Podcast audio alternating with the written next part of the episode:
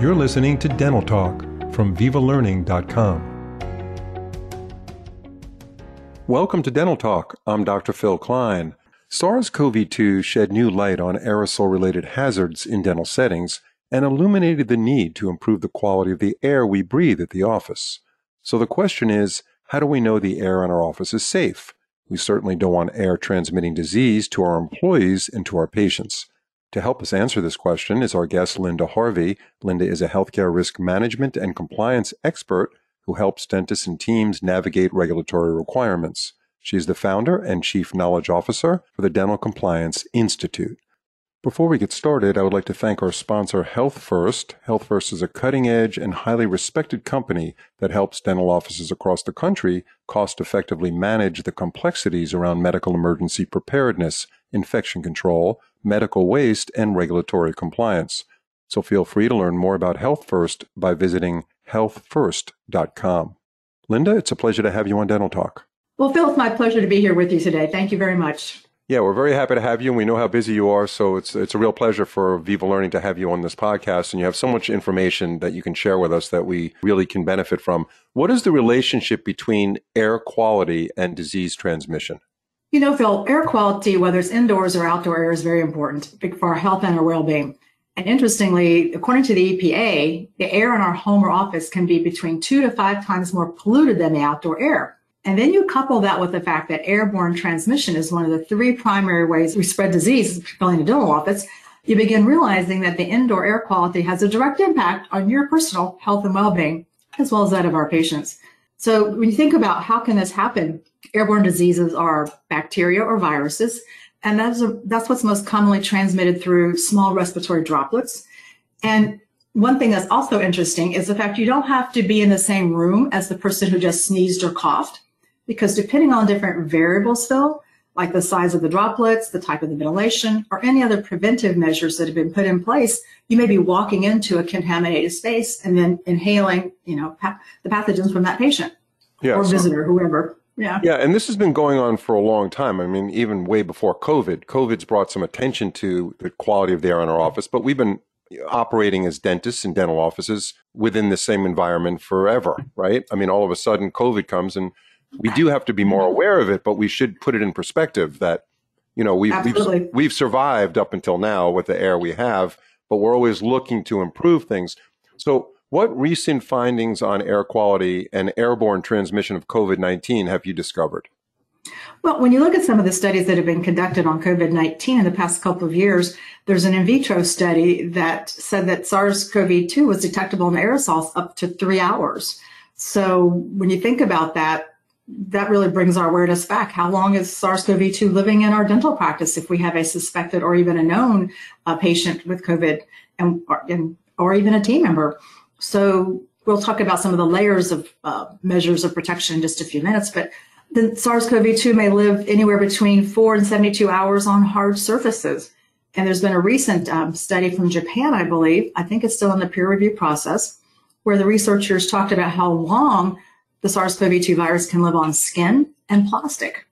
Thankfully, we're washing our hands numerous times a day, yet that still can be, you know, worrisome thought. And yeah. then it's also been isolated from saliva of infected individuals. So, and that's, that research has been found by numerous uh, parties who've conducted research on saliva. So, so that's not new. So if we have a patient who doesn't know they're positive, and there and there we are with our aerosol generating procedures, ultrasonic handpiece, high speed handpiece, then that's going all throughout the operatory if, if we don't have layers of protection in place, Phil.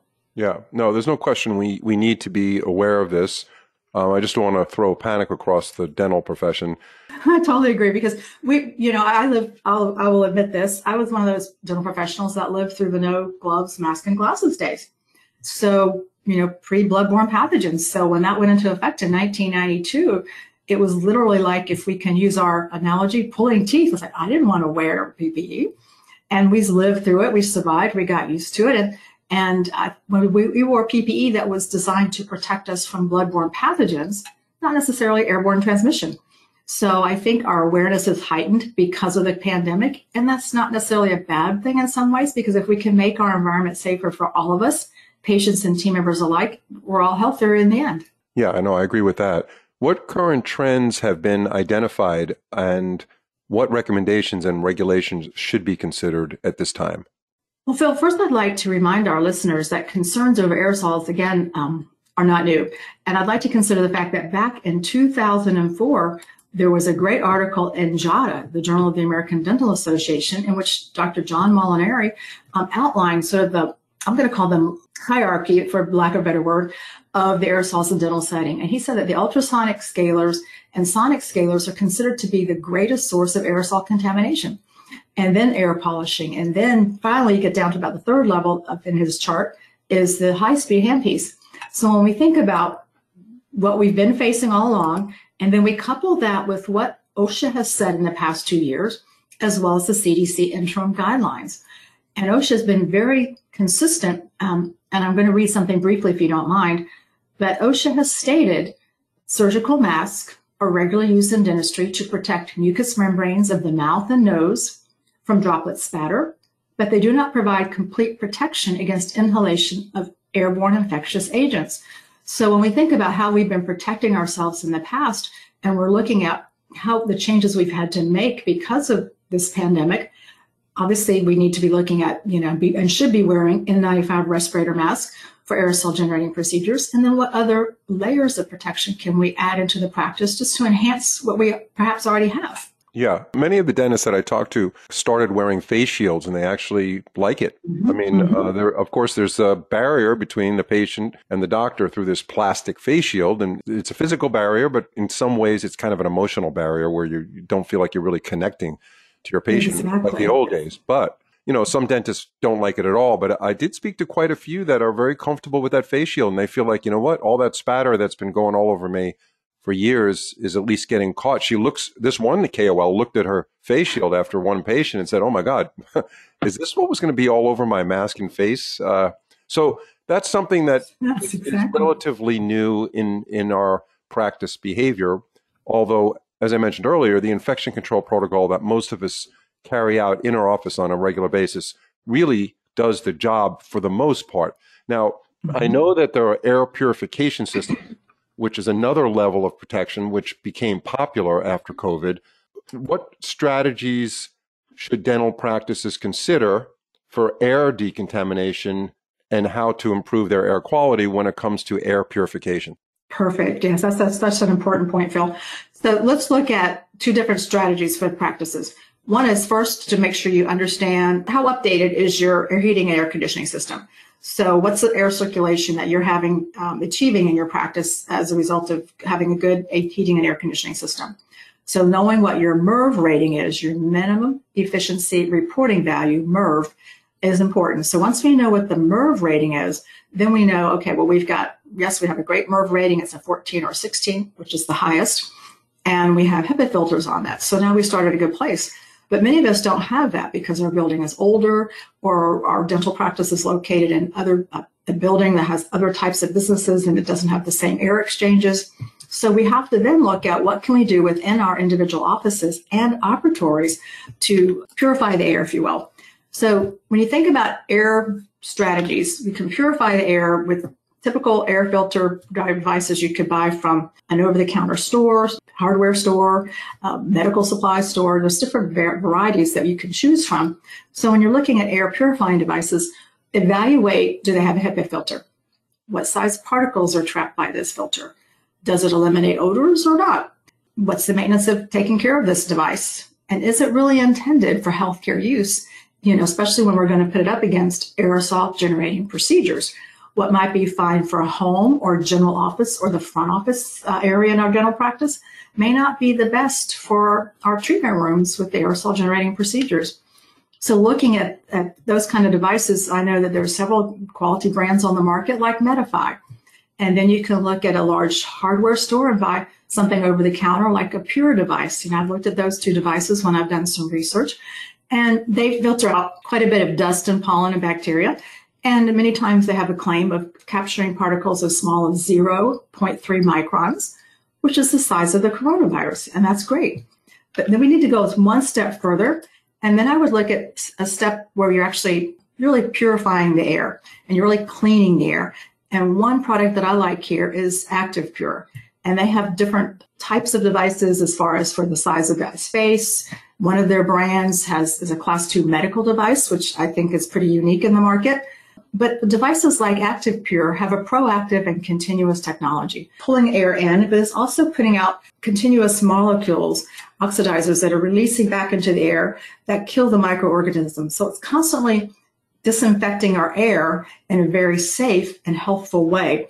And it's important to think about where have we come in our technology in the past two years? Because when I first started looking at air purifiers two years ago, my eyes would roll back in my head, Phil. It's like, what do we need to look at? What's we, what's most important? And now that we have two years worth of information behind us, I realize that looking at a higher level technology is really important when you add in those layers of protection in your practice. So where where would Active Pure is that the one you use in your practice? Yes, yes uh-huh. Yeah. So Active Pure, let's just use that as an example. Um, and you're familiar with that. Where would you put that physically in your office, and what kind of footprint does that take in the operatory? Perfect question. The footprint is very small, smaller than say, um, you know, one of your scanning devices. It's very small, and ideally you want your air purifiers towards the foot of the patient's chair. So in an ideal setting, if we had control over where our heating and air conditioning vents were coming in, you'd want the vent over your head, the patient's head. So the clean air is coming in over your head, which would delight all of our dental team members because we know how hot they are with all the PPE now. So you've got clean air coming in over your head and the device is at the foot of the chair as well as the vent. So the air is being drawn to the foot of the patient chair and being circulated out and not being drawn out into the hallway uh, where it can spread to other areas of the practice. So that's the ideal setting. One of these units would be used for an operatory. And then if you have another operatory, of course, you would have to get another one. But yes. for, for areas where we're not generating procedural aerosol like the front desk or the back office or wherever, those could be more non-medical types of devices that you can pick up at a hardware store or something like that? They possibly could. It depends on what the what the practice wants to do and their you know their philosophy and what they feels comfortable doing. For example, like um, the Active Pure models have they have different models, different sizes that cover different different size areas. So the smaller models, you know, will be ideal for say an operatory. And larger models would be ideal for a different space, like a business space or a large a break room. But if and then, like you said, if a, if a practice is comfortable with something that's more um, general and it's not they're not looking for that continuous technology um, to uh, continuously clean and purify the air then then they, they could certainly choose other brands that would work well you're one of the experts in the profession on regulatory compliance, right? That's that's your specialty. That's one of your yes. specialties. Yeah. You work with HIPAA and, and other regulatory issues that affect the dental office. Do you think air purification going forward because of uh, what we're experiencing now with COVID is going to be standard, where it's going to be something that's required by dentists, or is this just a nice to have? I definitely think it's more than a nice to have, Phil. I think that when you look at the CDC hierarchy of controls, we've got, you know, when you look at that inverted triangle, the le- least effective is PPE, then you move into administrative controls and then environmental controls. So I think it's here to stay. And also, we couple that with the fact that OSHA has an infectious disease standard on their radar.